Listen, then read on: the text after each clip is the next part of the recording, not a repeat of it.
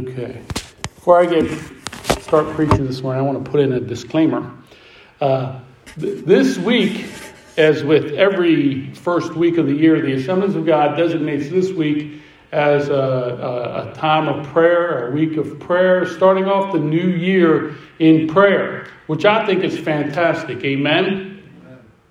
The prayer emphasis uh, this year actually comes from a book that is called Awesome Exploring the, Na- the Nature and Names of Jesus. It's by Dick Eastman. If you want the full book, you can go out on Amazon and buy it. It's, it's about 30 days journey of looking at the names and praying through the names of Jesus. Um, I have a few copies of excerpts out there from it. It's a seven day journey in that. And uh, my disclaimer is this morning is, is when this starts. There's also a small sheet of paper back there, a half sheet that, that actually has the daily prayer focuses. So my, uh, my disclaimer this morning is this, uh, this sermon is actually uh, preaching the first chapter, I guess you would say, the first day in, in this, um, which is today, and it's uh, the Supreme Jesus. So that's what we're going to be speaking about today the Supreme Jesus. Um, as, as I was reading through this, um, as I was reading through this book, preparing, um, I was I was like, man, this this guy's got some really cool things to say about this.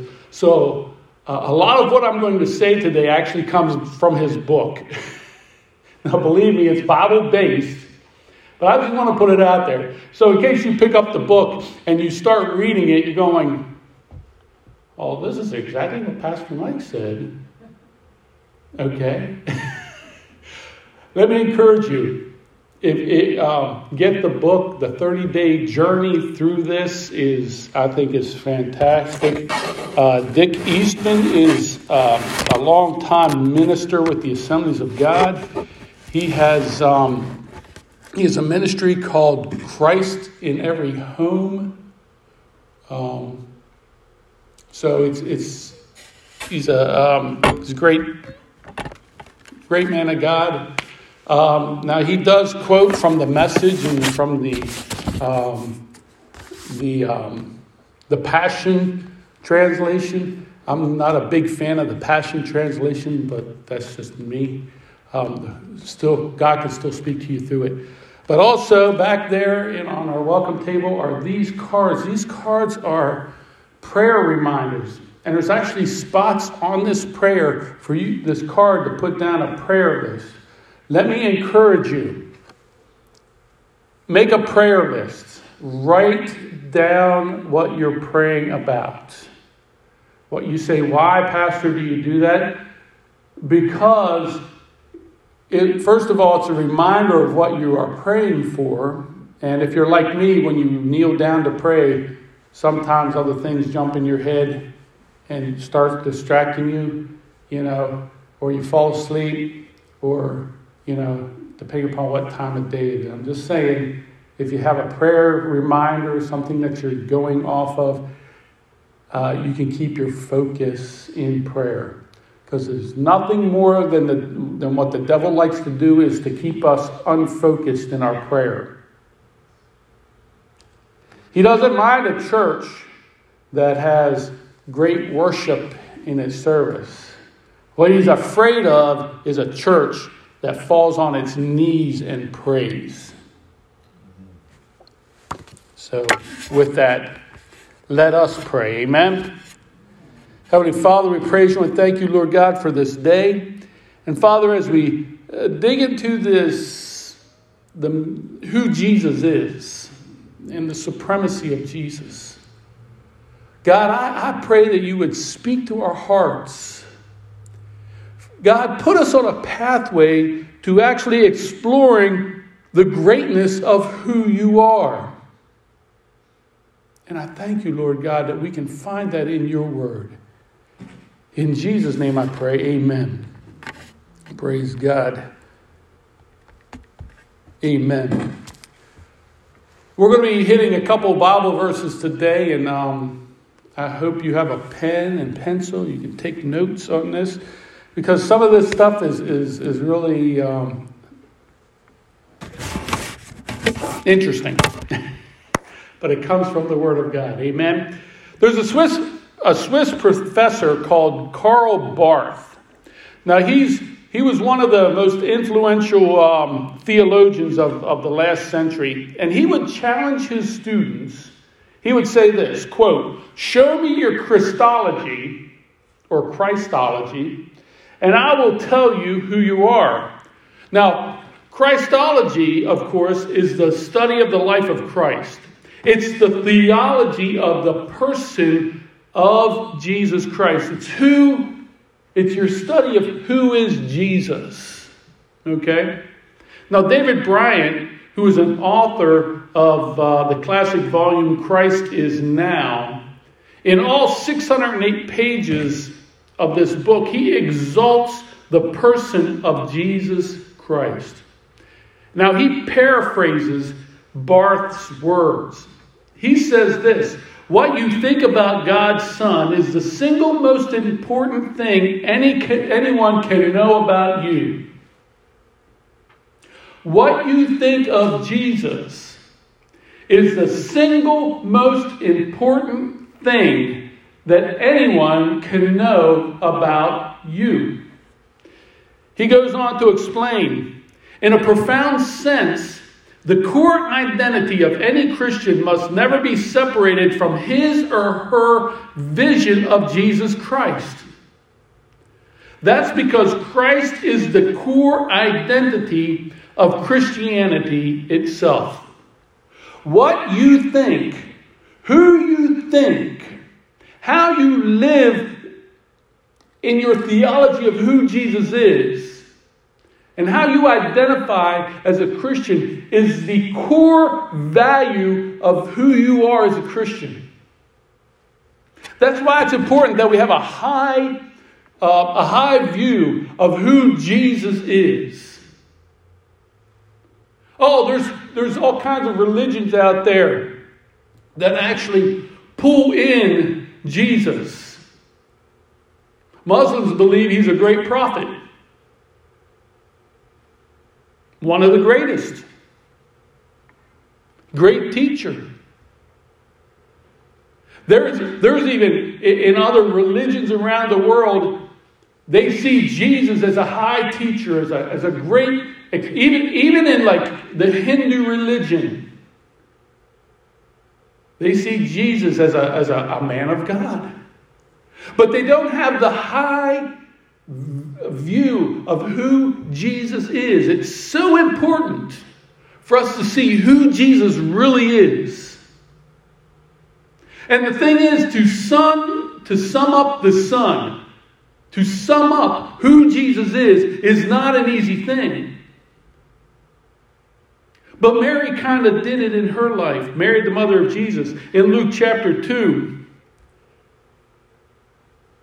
After receiving the promise of the coming Messiah from the angel Gabriel, she actually sang a song. And part of those verses goes, My soul magnifies the Lord, and my spirit has rejoiced in God my Savior.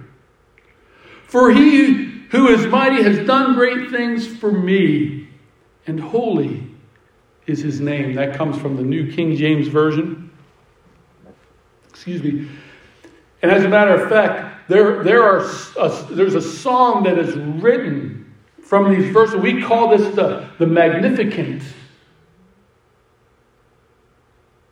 To magnify the Lord.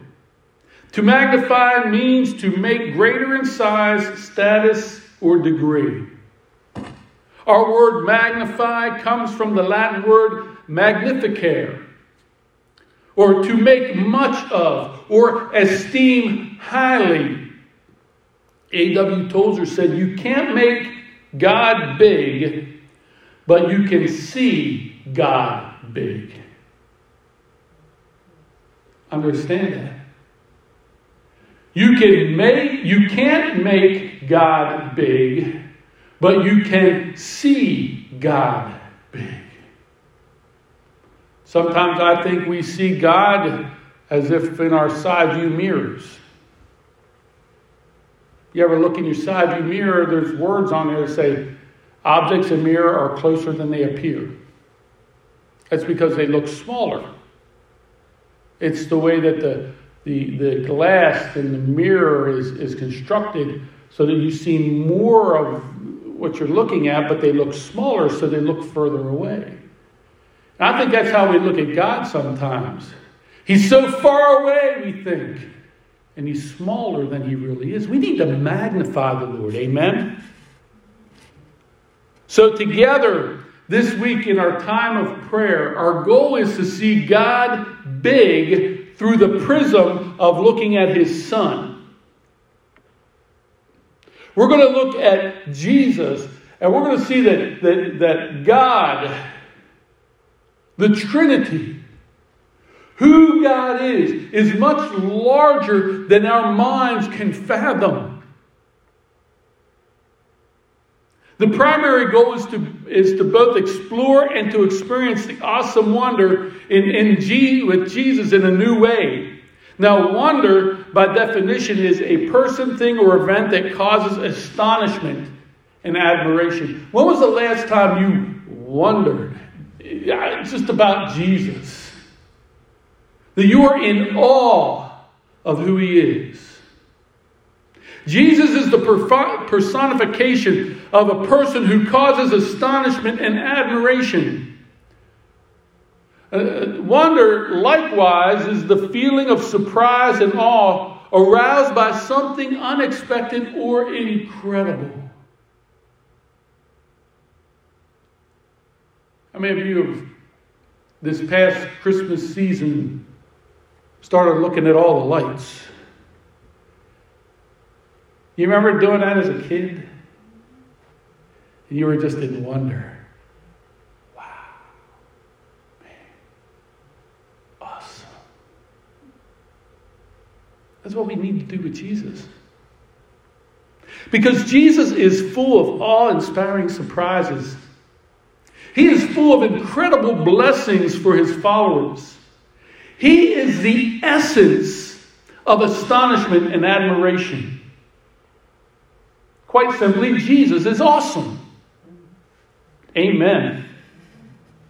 Now, if you ever go through Scripture, you're going to see all kind of descriptors of Jesus. During the Christmas season, we, we, we sing about some of these, you know.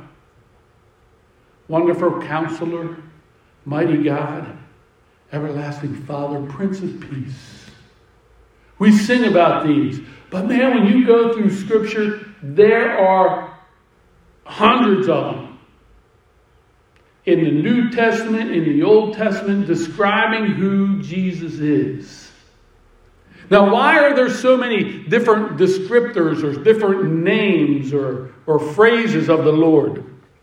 Louis, Louis de Leon, he's an Augustinian friar in theology. He lived back in the, the 1500s. Okay? He offers a most interesting observation. And of course, here, this is interesting because he lived in um, 16th century Spain and he, he didn't have the Bible app where you can have 150 different translations, okay?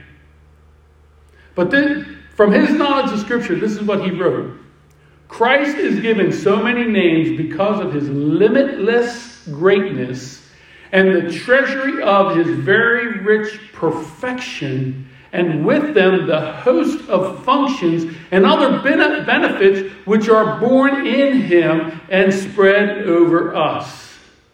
Just as they cannot be embraced by the soul's vision, so much less can a single word name them. Praise God. And, and, and I'll paraphrase that to say this Jesus is so awesome that there's not enough descriptors to describe how awesome he is.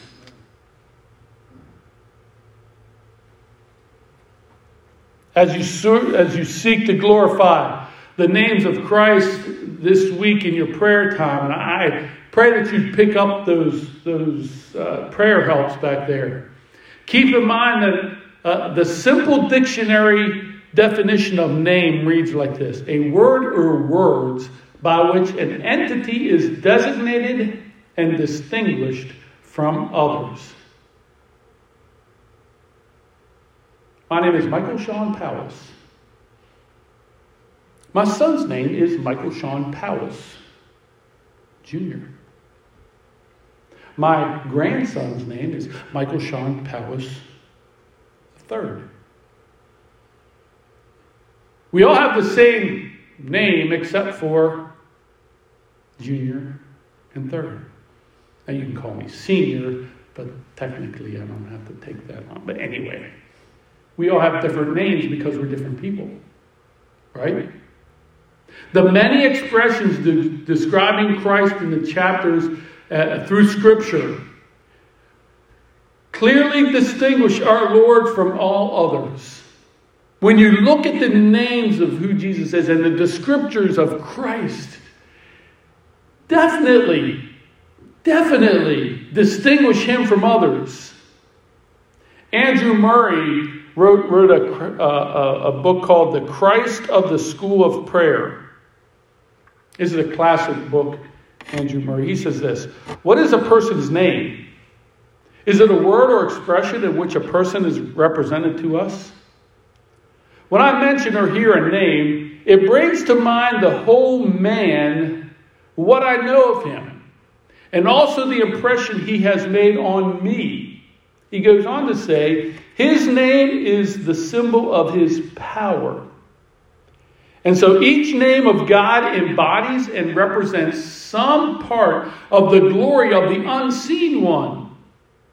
The name of Christ is the expression of everything he has done and everything he is and lives to do as our mediator. So, this is Jesus. That's the conclusion. And we begin at the conclusion. As we begin our, our journey in exploring the, the wonders of the nature of the names of Jesus, there is nothing more central to our quest than to recognize and pursue the supremacy of Jesus Christ. So, the first thing we look at is the supremacy of Jesus Christ. Jesus is supreme. I suggest the beginning is the conclusion because, in the end, one can say nothing more than Christ is fully, categorically, and emphatically supreme. He is supreme from the onset. He will be supreme through every aspect of, of your journey in life. And He will be supreme in the end. And of course, there really is no end. Amen?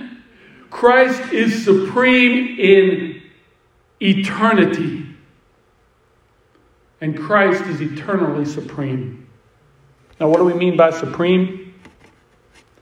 Supreme simply means most excellent, highest in rank, power, and authority, utmost, ultimate, superior. That's the definition. Synonyms for supreme abound. And each aptly applies to the supreme Jesus.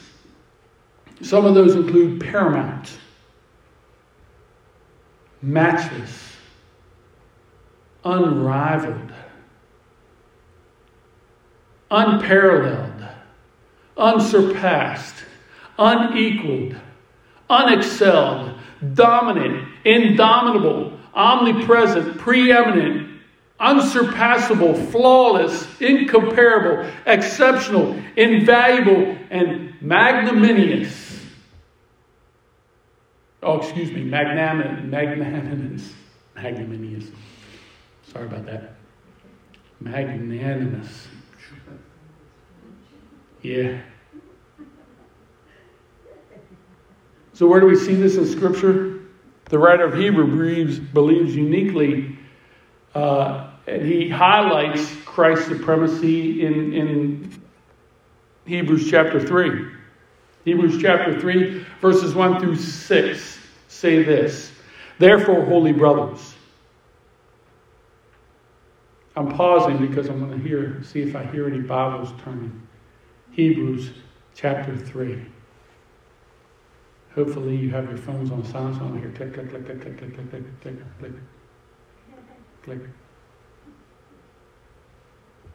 Hebrews chapter 3, starting in verse 1 says, Therefore, holy brothers, you who share in a, you who share in a heavenly calling, consider Jesus the apostle and high priest of our confession, who was faithful to him who appointed him, just as Moses also was faithful in all God's house. For Jesus has been counted worthy of more glory than Moses, as much more glory as the builder of a house has over, excuse me, has more honor than the house itself. For every house is built by someone, but the builder of all things is God. Now Moses was faithful in all God's house as a servant to testify to the things that were to be spoken later. But Christ is faithful over God's house as a son, and we are his house. If indeed we hold fast our confidence and our boasting in our hope. Talking about the supremacy of Christ. Now you got to remember that Hebrews was written to the Jews. And the Jews saw Moses as the greatest of the prophets. He's the one that freed them out of the bondage and slavery of, of Egypt.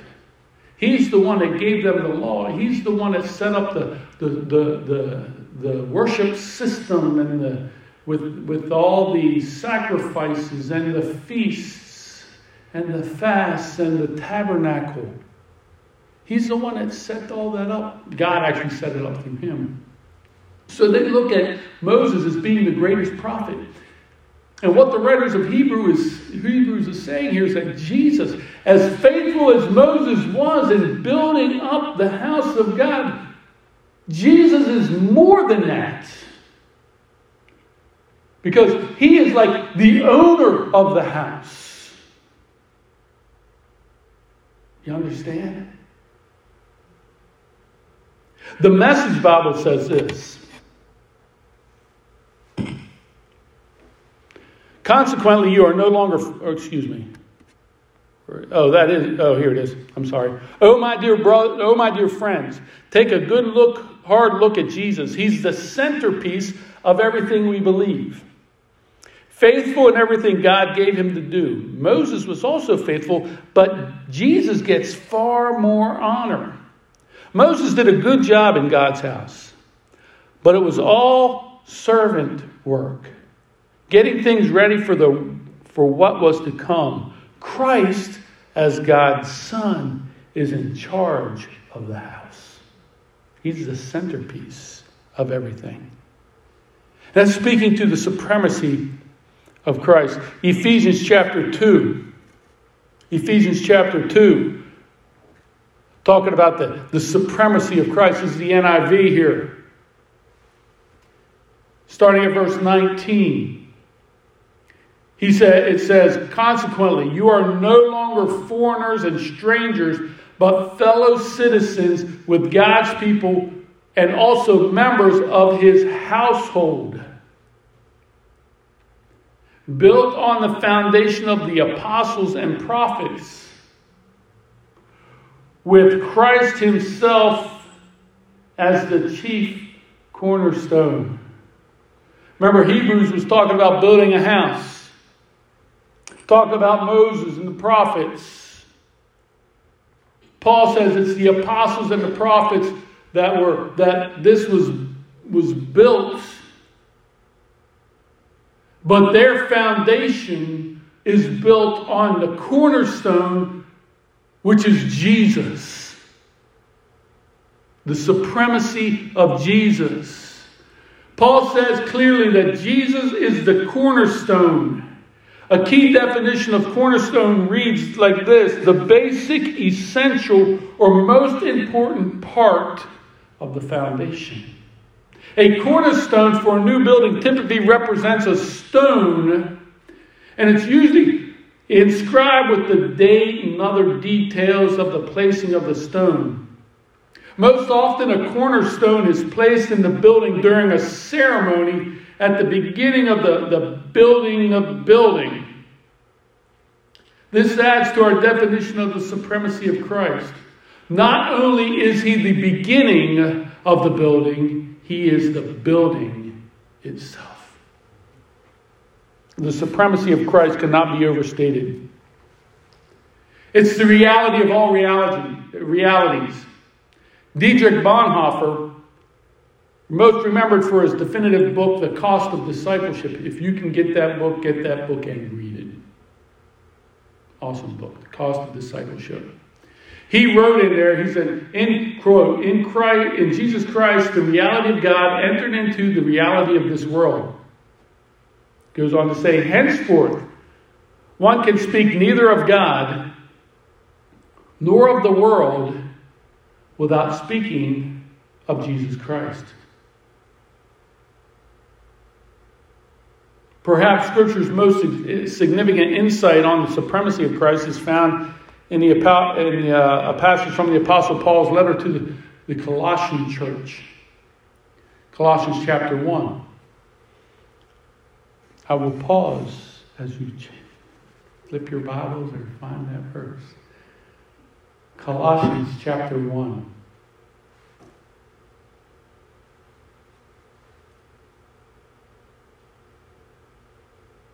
You ready?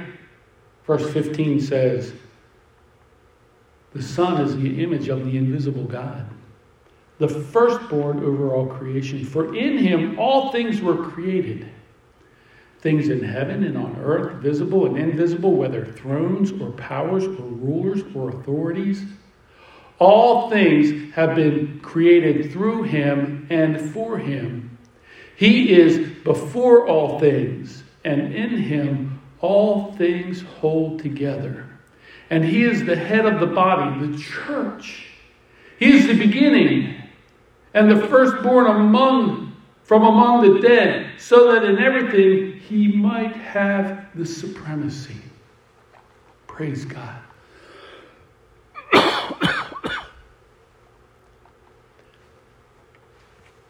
Two things Paul says, when Paul says he is the firstborn over all creation, doesn't mean that Jesus was born. Okay? Jesus, the Son of God, has always existed. The firstborn in there, where it says the firstborn over all creation, Paul was saying he is the like the number one over everything the firstborn, he is the supreme over everything. It's a title. Firstborn is a title, it's not a position of birth in this instance. And then he says, He is the beginning and the firstborn from among the dead. He is the very first to whoever uh, any time, anywhere, he is the first one to die and be resurrected and never die again. Okay? But get this. It says, so that in everything he might have the supremacy. We celebrated communion today. And I told you the story didn't end at the cross. He was resurrected. See, death used to be the undefeatable foe. Everybody dies. You think everybody pays taxes and death are the only thing. No, the truth is, can, there's people that don't pay taxes. But everybody dies. So that would be an undefeatable foe. But look, Jesus even defeated death to prove his supremacy over everything. Everything. Paul uses the word here translated everything. And you know what that means? That means every thing. Everything is defined as being is defined as being quote all that exists, all that relates to the subject, all that is important unquote. Someone wisely said, all means all, and that's all all means.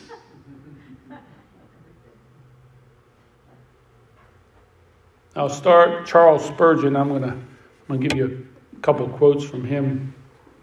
Sir Charles Spurgeon is arguably one of the greatest pulpit orators of all time. He was known for saying that he could take any that he would take any text from the Bible and proceed immediately to the cross.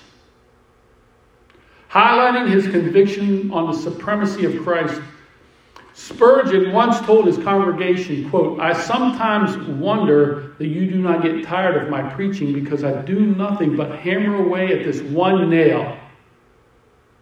With me it is this, year after year, none but Jesus. And that's the theme of this week's prayer time. This week of prayer, Jesus is everything. He is supreme. He is extraordinary. He is incomparable. I don't think our journey will ever be complete when we look at the, the supremacy, the magnificence, the descriptors of Jesus in Scripture. Many of our heads will spin in wonder, reverence, and delight. And when you read it and you pray through it, the only thing that you're going to be able to say is, awesome. Awesome. So, in closing, I'm going to read you a, a quote uh, in one of Spurgeon's sermons um, on prayer. I actually got this from a, uh, a book called Spurgeon on the Priority of Prayer. It's compiled by Jason K. Allen. Um, if you can get any of Spurgeon's sermons, I would encourage you to read them and let them bless you. I know he's old well, he's dead now, but he, he you know, let me, let me tell you from, from Spurgeon uh, was born in 1834 and lived and ministered in London, England until he died in 1892. By the age of 19, he was pastoring one of the largest churches in London and as well on his way to accruing a global reputation and influence. People ask me, you're 34. Actually, you were 35 when we came to pastor here. Don't you feel a little young? Spurgeon was 19 years old, pastoring one of the largest churches in London. Okay? As a matter of fact, I'll give you a little history on, on how Spurgeon believes that took place. Spurgeon was a man of prayer. He loved to pray. And in his church during Sunday worship time and meeting time when they got together. He had a group of individuals in the basement of the church praying during the whole service for the service, for the souls that would hear the Word of God, for the salvation of those souls. They prayed for the sermon, they prayed for the singing, they prayed for Spurgeon as he preached. He, he, he, had a, he had a habit of giving people tours of his church. And he would take them down in the basement and explain to them this is the powerhouse of our church.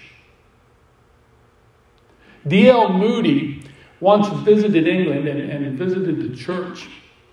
And somebody asked D.L. Moody, we all know who D.L. Moody is, a great American preacher. They said, they said, Did you get to hear Spurgeon preach? And D.L. Moody, I'm going to get this quote right, okay? It's right here. Um, D.L. Moody said this. He said, Yes, but better still, I heard him pray. High view of prayer, Spurgeon had. One of his sermons called uh, Thanksgiving and Prayer, this is what he said. Beloved, the Lord has other paths besides those of the open means of grace. And when he talks about open means of grace, he's talking about communion and baptism. Okay? And these two drip of, with abundance. Especially let me mention the path of prayer. No believer ever says, My leanness, my leanness, woe to me, who is much in the closet. Starving souls generally live at a distance from the mercy seat. Close access to God in wrestling prayer is sure to make the believer strong, if not happy. The nearest place to the gate of heaven is the throne of the heaven of the heavenly grace. Much alone, and you will have much assurance. Little alone with God your religion will be very shallow. You shall have many doubts and fears, and but little of the joy of the Lord. Let us see to it, beloved, that since the soul enriching path of prayer is open to the very weakest saint, since no high attainments are required, since you are not bidden to come because you are an advanced saint, but freely invited if you be a saint at all. Let us see to it that we be often in the way of private devotion. Be much on your knees, for so Elijah drew the rain upon the famished Israel's fields.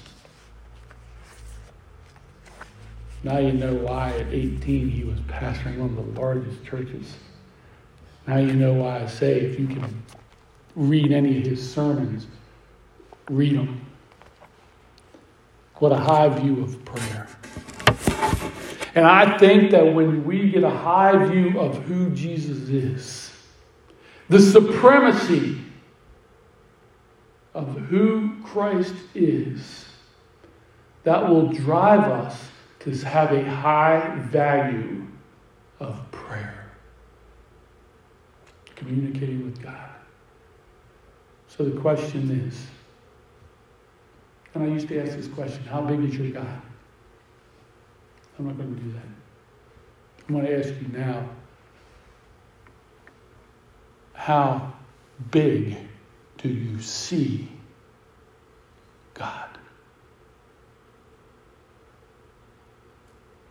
I pray that this time that I pray that you will take this week Set aside time each day for a concentrated prayer and praying the names, the descriptors of Christ through Scripture.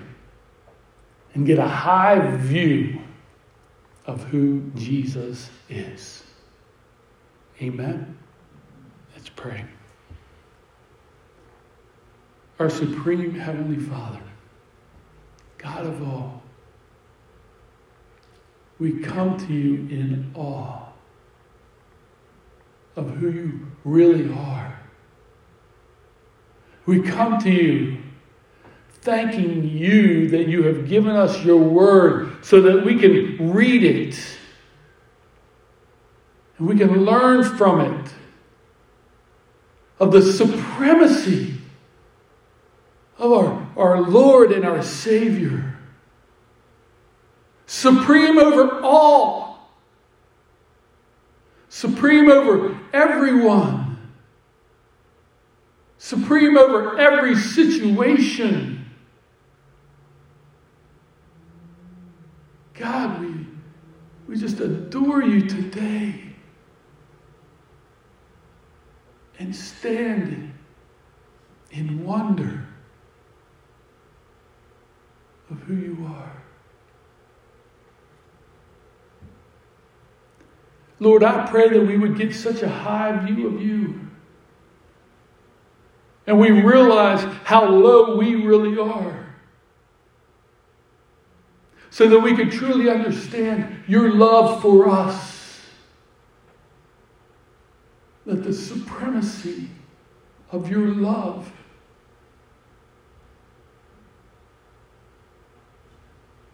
towards us allows us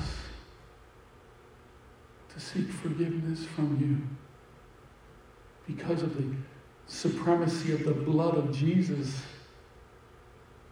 and the sacrifice of Jesus over our sin.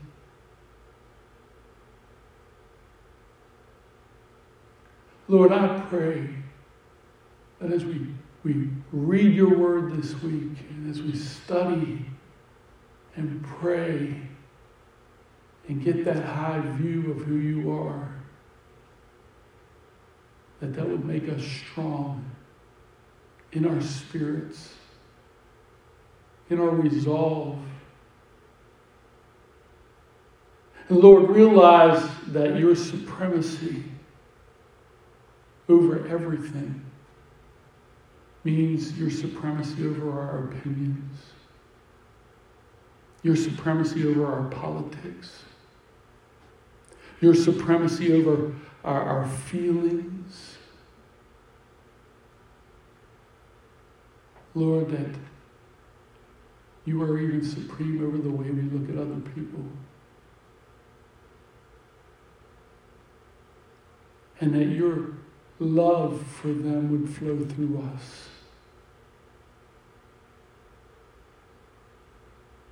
So that they may know the supremacy of you.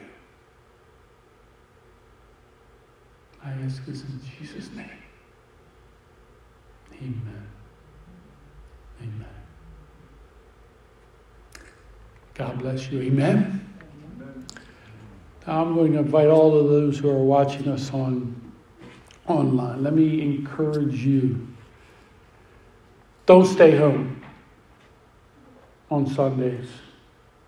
Go to church. Amen? Amen. Don't just sit there in your home and say, ah, I got church right here. Find a place that is going to nourish your souls through the scripture, through worship, through gathering together. Because I tell you what, we get a lot of strength out of gathering together, don't we? Amen.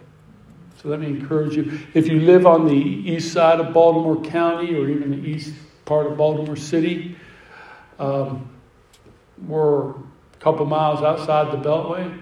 As a matter of fact, if you come down 95 on the Route 40, I will tell you we are exactly, the Middle River Road is exactly six miles from there. I only know that because my GPS tells me. So come out and join us. All of our information is, is, is there underneath. But uh, God bless you and thank you for joining us this morning. Amen? Amen. Now, your assignments. Yeah, you have homework. Don't just go to church on Sunday. Go outside today and be the church. Amen. Praise God. God bless you.